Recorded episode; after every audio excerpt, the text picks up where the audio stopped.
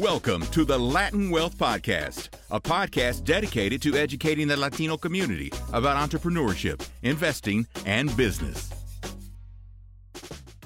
Yo, what's going on, Latin Wealth family? Welcome to another episode to Wealth Wednesday. Glad to have you guys tuning in. We're going to hop into another phenomenal episode today.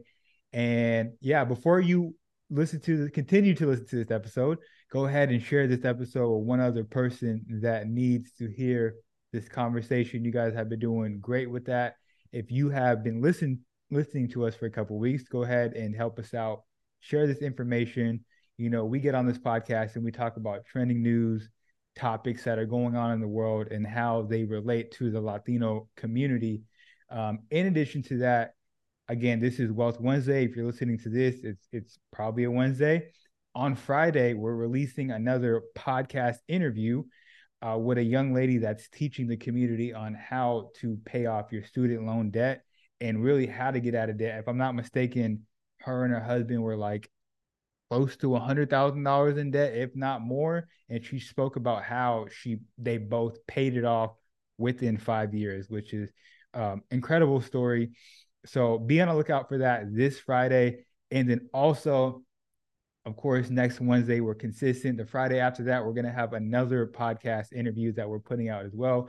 So we're picking things back up with the interviews. So be on the lookout every Wednesday and Friday. We're going to be dropping uh, Latin Wealth podcast episodes, information, stories um, to help you guys get to where you need to go in life. And with that being said, before we get into the topics today, my brother Jeremiah. How you feeling today, bro?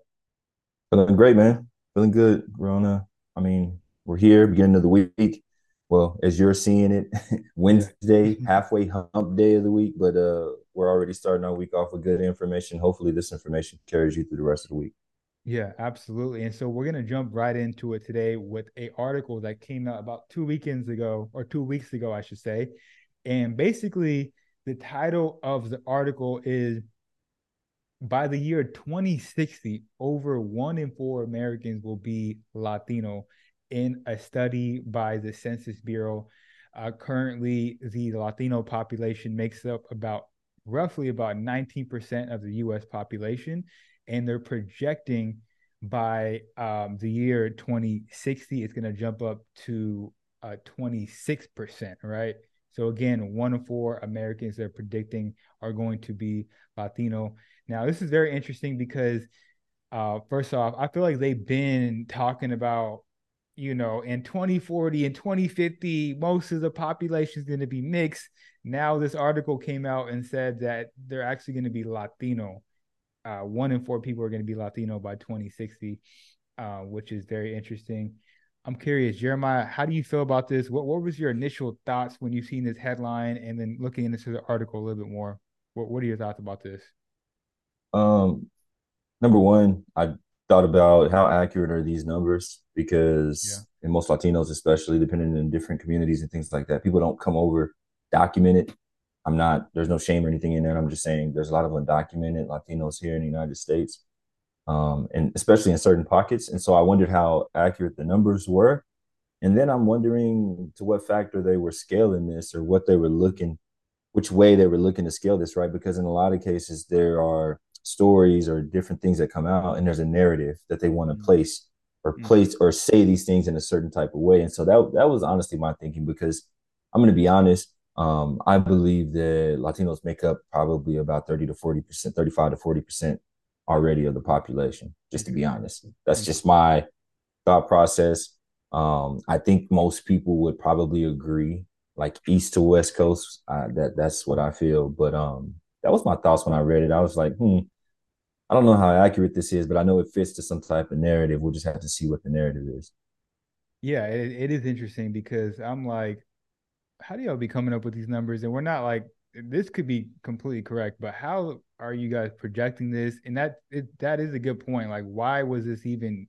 Why was this article even created? Like, what what are y'all talking about now? And that's also a good point that you brought up. Like, yo, most of the United States may already be Latino. I think Texas the majority of the, the state is Latino. Um, I was watching a video today and they were saying like the the top 10 states that are um, the least diverse and it's like middle of america or very small states you're not going to find in new york florida obviously texas. The bigger states the bigger population states is where you're going to find um, the most diversity and not only that but latinos as well. No for sure. I mean you think about the centers of commerce any of the cities that are like the center of commerce yeah. um, chicago new york LA, San Francisco, right, Miami, um, even Phoenix. I mean, you go to all these different pockets and these major cities, right? DC, all of these cities, they're all diverse cities, right? And they all have had a multitude of different people and different cultures that have influenced it. And Latinos being, you know, major. We talk about it all the time. In New York, there's actually more um, Boricua or Puerto Ricans in New York than there actually is in the island. Is And so it's it's just you know, I mean, there's like two million Puerto Ricans in New York City, so it's kind of like, you know, it, it it those numbers, these numbers just come from different places, and so I know. And Chris, we talk about this all the time with due diligence, right? People get yeah. tired of hearing that, but it's like, you know, people skew things in a certain way, like I said, for some narrative, and so we have to see what the follow up is going to be because you're saying that to say what? What are you coming behind that mm. to say? I, I mean, what do you think, Chris? You think I, I, don't know. What's what's your opinion on that? I mean, let let me ask you this: like in a hypothetical world, yeah. let's just say that these numbers are accurate. Roughly okay. 19, 19, currently 19% of the United States is Latino, okay. let's just say. Uh, okay. And let's just say, like, yo, by 2060, there's going to be up to 26%, right? Um, what type of impact do you think that's going to have if most of the United States is Latino? Like, is that you know what I'm saying? Like, is is it?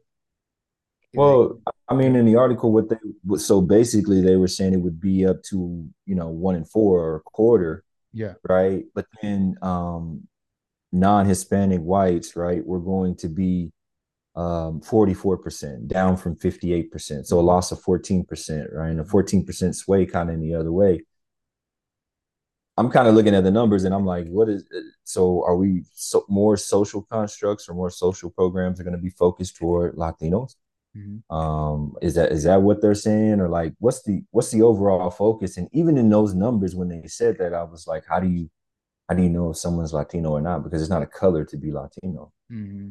right? There's there's a there's a multitude of different. So it's kind of like ah, it's a little ambiguous. It's a very vague, yeah, like. Right it's kind of vague to me. And so I'm just I'm kind of waiting on that follow up, like because a quarter of our population is going to be Latino. Um, Nike is looking. We already talked about that mm-hmm. on one of the episodes. How these companies they've actually begun to um, focus on that demographic mm-hmm. and bring in chair chairheads and chairmen or company department heads that are focusing on the Latino market.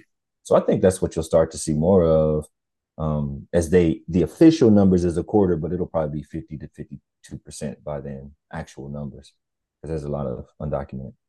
Yeah, and I, I love that you gave your perspective on that because that makes me think about again talking about doing your due diligence and making sure like you're looking at these articles and this information from like two different sides and you're asking a lot more questions than you're like intaking the information right because again I didn't even look up like who who actually wrote the article.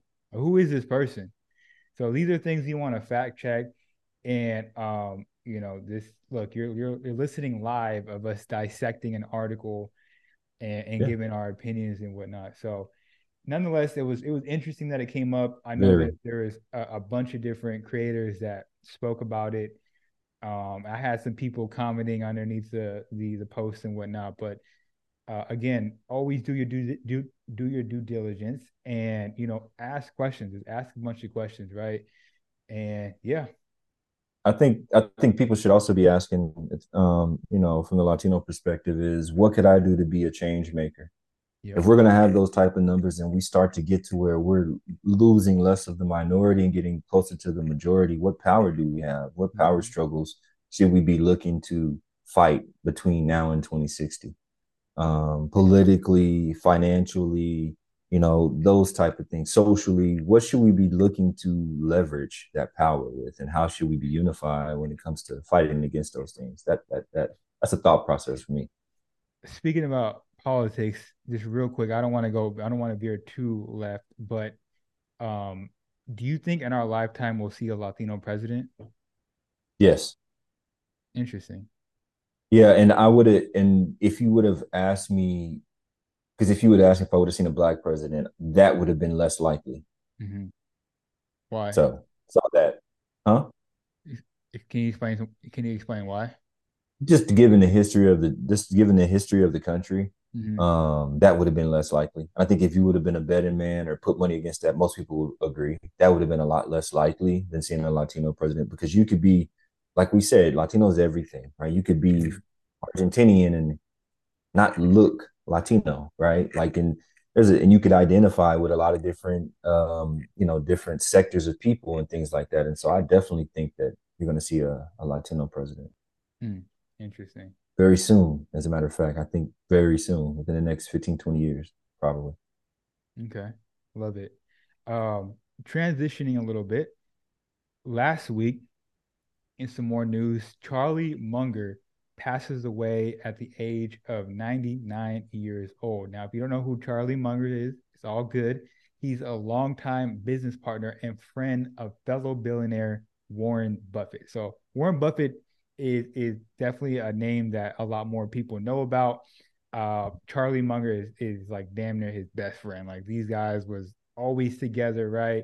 Um, he actually worked with him for nearly 45 years, which is crazy. Um, I want now that I'm reading that, I'm wondering when did they first like officially meet, right? So he said they were working together for 45 years. I'm wondering when they first met. Um, and recently, Forbes has estimated that he has a net worth of 2.3 billion dollars, which is absolutely crazy. Um, and the reason why we want to bring this up is because we want to break down maybe some lessons that we've learned from him and his impact on business and the investing industry as a whole. Um, Jeremiah, what are your thoughts, bro? First and foremost, uh, condolences obviously to the family. He lived a very, very full life, but it's never easy either way. So uh, I want to say that first and foremost. Um, I think people need to look at Charlie Munger and understand the actual gravity or the the amount of value that a good number two brings you. Mm-hmm. Uh, Warren Buffett would never be Warren Buffett without Charlie Munger. There were decisions that Warren Buffett would think to make, and Charlie Munger would talk him out of it. He was the sensible of the two of them. Now you obviously look at their portfolios and look at the amount of money. Well, I mean, Warren was the he, he he's the owner, right? And mm-hmm. so he took the brunt of the risk, and so his portfolio reflects it. Mm-hmm. But you see Munger at 2.3 billion, that's more money than most of us will ever see in our lifetime. And so he he got that way by being a number two. And he was okay with that. He played his role and he played, he was an advisor to Warren Buffett. And so I think people, if, if more than anything, we're going to get into some of the the investment thought processes that Munger brought to the table, but just being a good number two. Sometimes not in so many cases in this life, everyone wants to be number one, and some people weren't made to be number one, mm-hmm. and that's okay. And I think people kind of need to step back and see that position and that role that he played. And he he, you know, he was proudly to be the number two guy. And Warren took care of him, right? Obviously. And and so I, I want to say that first. Like that's the that's a big lesson that I think people skipped over in this is like, dang, well, I don't have to be number one. And he did great not being number one, billions of dollars. And so that's that's the first thing I saw. Um, the next thing I saw where he was basically saying that, you know, Charlie Munger could have been much richer, mm-hmm. right? Mm-hmm. Yeah. And Warren Buffett could have been a lot richer. Warren Buffett would probably be the number the richest person ever right now, right? Based upon his track record. But they made um, decisions yep. or invested, reinvesting, just basically using the profit that they got off of things. They didn't take riskier decisions because um, Charlie Munger said that we, me and Warren could you know absorb those hits if we lost a bunch of money in in stock or however whatever. But the lower shareholders and the people that make up berkshire hathaway um, they couldn't. And so in order to be fair and make sure that everyone was eating he took a lesser role and they did a little things a little bit more conservatively. And i think that that's a big thing as well because he said um, avoid crazy Mm-hmm. Right. So instead of the crazy and the risk, like, yeah. oh, the things that are going to draw you a whole bunch of big attention, they made the solid decisions um, and, and did those things very methodically. And so I, I think those are a couple of things that he brought to the table. Biggest for me, obviously, being how to be a good number two. Yeah. It's huge. No, I, I love those. And to, to speak on the number two situation, like that is huge, right? When you look at to bring it to something that's relatable, I think of Mike and Scottie. Jeremiah may think otherwise, but I think without Mike, he ain't getting them six rings. Or without Scottie, he ain't Mike ain't getting them six rings. I, that's what I think. No, I agree. Okay, okay, agree. okay. No, no, no, no, I totally agree. Okay, mm-hmm. so that's what I'm saying. Like, but Scottie, even though like I I would love to believe that he knew Mike was the guy and he was going to take the last shot and he knew his role and Scottie was phenomenal at his role and he owned that. Same thing with um Charlie Munger. I mean, this guy is obviously clearly a very smart individual. He could have probably went out and created his own company, made millions and billions of dollars sure. and whatnot, but he owned his role. He owned where he was at. And um, you know, it's one of the things that stuck out to me is a lot of his teachings and a lot of teachings for these successful people, they're all like very simple, very simple things that we may hear over and over again, but they um, I, I guess they just simply apply it to their life, right? And one of the things that I took away from Charlie Munger is he has a quote that says, you know, my game in life was always to avoid um, all standard way of failing, right? You teach me the mm-hmm. wrong way to play poker and I will avoid it. You teach me the wrong way to do something and I will avoid it. And of course, I've avoided a lot and uh, because he's so cautious. And that goes back to Jeremiah, what he was saying that in business, he could have made a lot more money potentially, but he was a lot more conscious because there's other people that he knew were underneath him that he needed to take care of and he just simply avoided doing the wrong things. And how many times do we hear like, "Yo, um, you know what what right and wrong is, but we choose wrong, right? We go the wrong way, we make the wrong decisions." And as simple as that is, he just simply made the right decisions in life. He went with the right thing. Um, something else that's super simple that stood out to me is uh, the big money is not in buying and selling, but in the waiting, right? So yep. long term success, uh, wh- whatever that looks like for you, sometimes holding out on on getting that quick bag, you know, can equal to a better deal for you. When I think of like music deals or a lot of different podcast deals that are going on right now, a lot of these people are waiting to build their catalog for that bigger bag opposed to selling out when they're uh, earlier on in their career and getting a smaller bag. Uh, but yes, I mean, even Jeremiah could speak to the investing side of it, how, you know, the long term game typically plays out in more favor for you than trying to make a quick buck doing stock or doing puts and options and whatnot.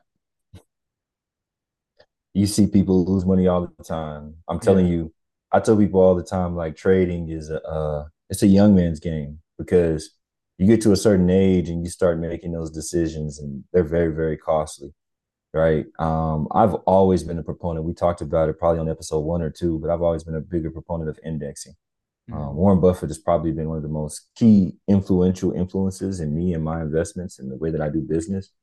And not only from just taking care of Berkshire Hathaway and making decisions that take care of the total organization and the shareholders, um, but also just in the focus of the way you structure your business and the long term, delaying gratification and looking at me at 70 years old? What do I what do I want to be at 70 instead of me me at 40?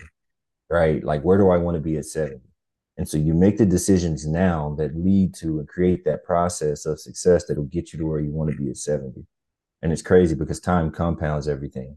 And so that's what you also see with Munger and Warren is that they let time just compound it. The mm-hmm. way they got to where they were, you actually look like 25 years ago they were a fraction of where they were now. They were like still a lot of money, hundreds of millions of dollars, but yeah. it's crazy if you look at the numbers just over that time, how compounded in 30 years the money just grew like crazy. And so wait it out. Make the right decisions, do your due diligence, and then when you make the decision, stand by it and then, you know, let it let it ride. Yeah, what's also interesting to me is the lifestyle of some of these individuals, right? One Yes. of the things that also stood out to me is both of these individuals live a very modest lifestyle. Like I don't even know what type of car, very minimal. I know, um, man, where where is um Warren Buffett's house at? Like he has the same house. Omaha, Nebraska. Omaha, yes, Omaha. like if you look at this house, you'd be like, "Ain't no way a millionaire lives in there." I mean, billionaire. look, listen. He did that for a little bit. Warren got to know a huge old other house, but but but he did do it for a time, Okay, okay, which that's is fair. still commendable. Yeah, Yeah. he did it for a very long time. Same car, same. Yeah, yeah, no, for sure. Very minimalistic. So this is a whole nother podcast, but I'm curious, man, the mindset of, and I Yeah. love what Charlie Munger said. He said that financial freedom is all about independence. You know, for him, it wasn't the desire to be rich, flashy yachts, fast cars. Right. More than anything, it was all about the independence that came from being wealthy, right? The the Right. ability to do whatever the heck you wanted, right? Yep. But you I, I mean a lot of people are asking like yo with that much money how can you not splurge? Is it a mindset? Is is, is that mindset of not splurging of the is that mindset of not splurging the reason why he's at and who That- he is? Yes, that's a from piece our of it, but it's culture- also i'm saying from our Oh. culture like we want to we want to ball out. Yeah, I I I think that that's one thing to think about is that it's in their makeup because it's generational as well. Um, they're from the silent generation, which went through um, having to go through the Great Depression. We've never experienced anything like that where food had to be rationed out and there was no food. Banks completely lost everyone's money. Like I don't think people understand the amount of loss that happened during that time period. They saw that and lived through that. And so their minds, their mindsets are way different than ours, right? The risk factor, the risk tolerance, everything's different because they went through that. And so for them, yeah, they're going to be thinking like, I'm not, it's, I'm not splurging and spending a whole bunch of money because I may not make this back. A Great Depression can happen and then all my money could be gone and I would have wasted it. Right. And so that's in the back of their minds the whole time. We don't have that point of reference. I think even 2008 wasn't anywhere close to that. Mhm. And so I think that's a big piece of it. And then our, like you said, our culture, especially us particularly, Mhm. we want to spend and be flashy. I've always fought that. Um, and I, I actually literally read Warren's book and I started to live my life like that. Like my life got so much simpler and happier the more minimalistic you are. Hmm. If you don't need it, like how many cars are you going to drive? You're only going to drive one, right? When you're in that car, you're driving one.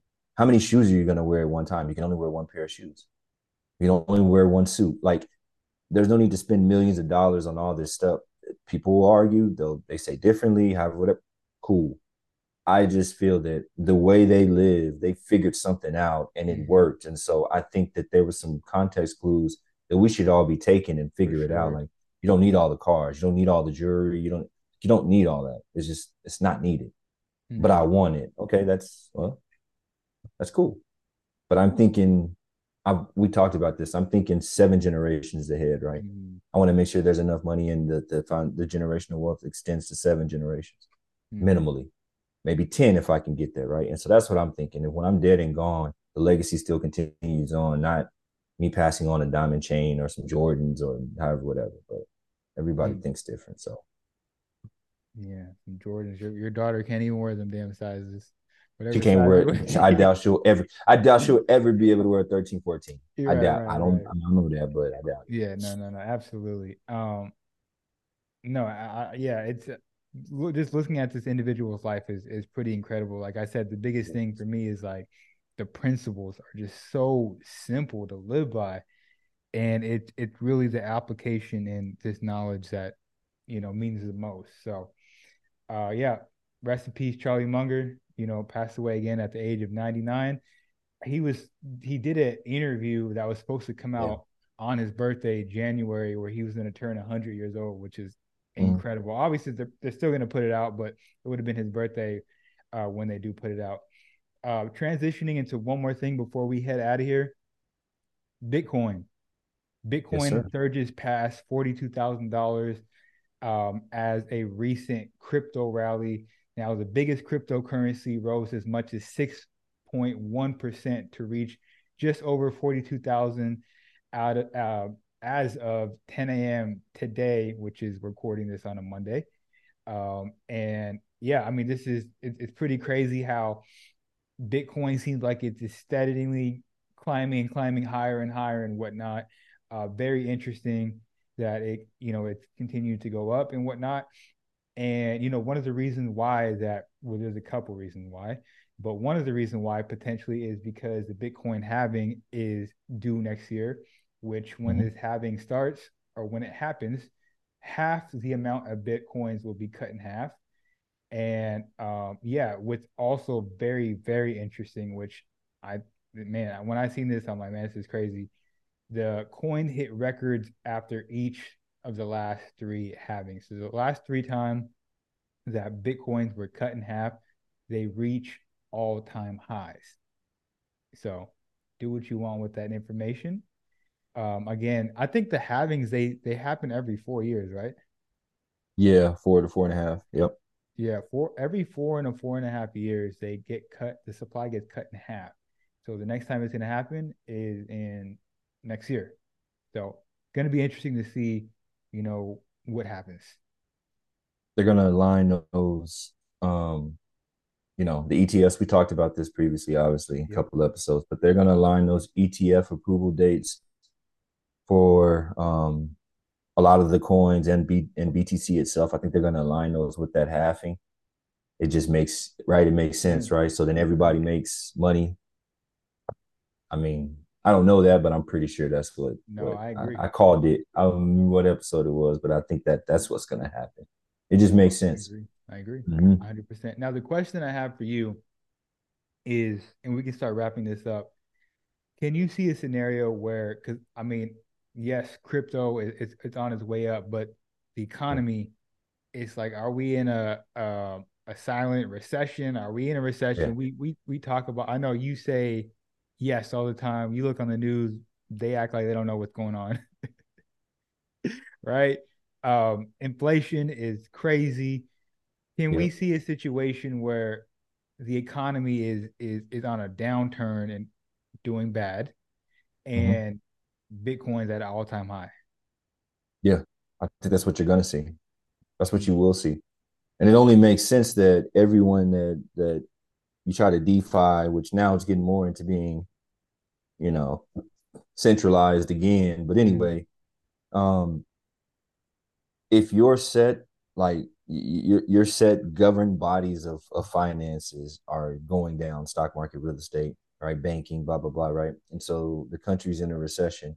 What do you do? You turn to alternative forms of financing, which is of course cryptocurrency.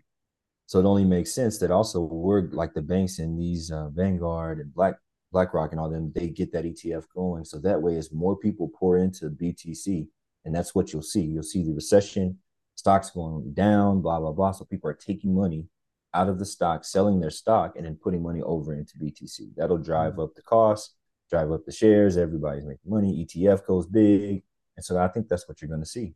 You'll see a downside of basically a lot of other economic factors, and you'll see crypto going up. It'll stay that way for a little bit, and then eventually the retail people will move out of it, and then you'll see crypto start to level out again. Mm-hmm. But by that time, hopefully, hopefully, fingers crossed, the the economy will somewhat rebound. Yeah, absolutely. And I think, yeah, man, it's going to be very interesting what's going to happen in 2024. Um, you know, and you got an election and you got a presidential election. This is all happening in one year. I I, I don't think people realize like the amount of crazy. I was going to throw in XRP in there as well. Yeah. Oh, it's yeah. It's it's about to get crazy. It's gonna be crazy for sure. Interesting. So once again, do your due diligence, look into all this information. We want to present it to you guys on a platter, give you guys our thoughts and opinions, um, and some facts as well. And you know, do what you please with this information. We highly suggest that you look more into each one of these topics from Bitcoin to lessons from Charlie Munger, what you can mm-hmm. learn from him. Um, so yeah, we thank you once again for listening to this podcast episode be sure to check out the episode that's coming out this Friday where we're talking about paying down debt. And as always, the Latin Wealth family, we'll catch you guys next week. Peace.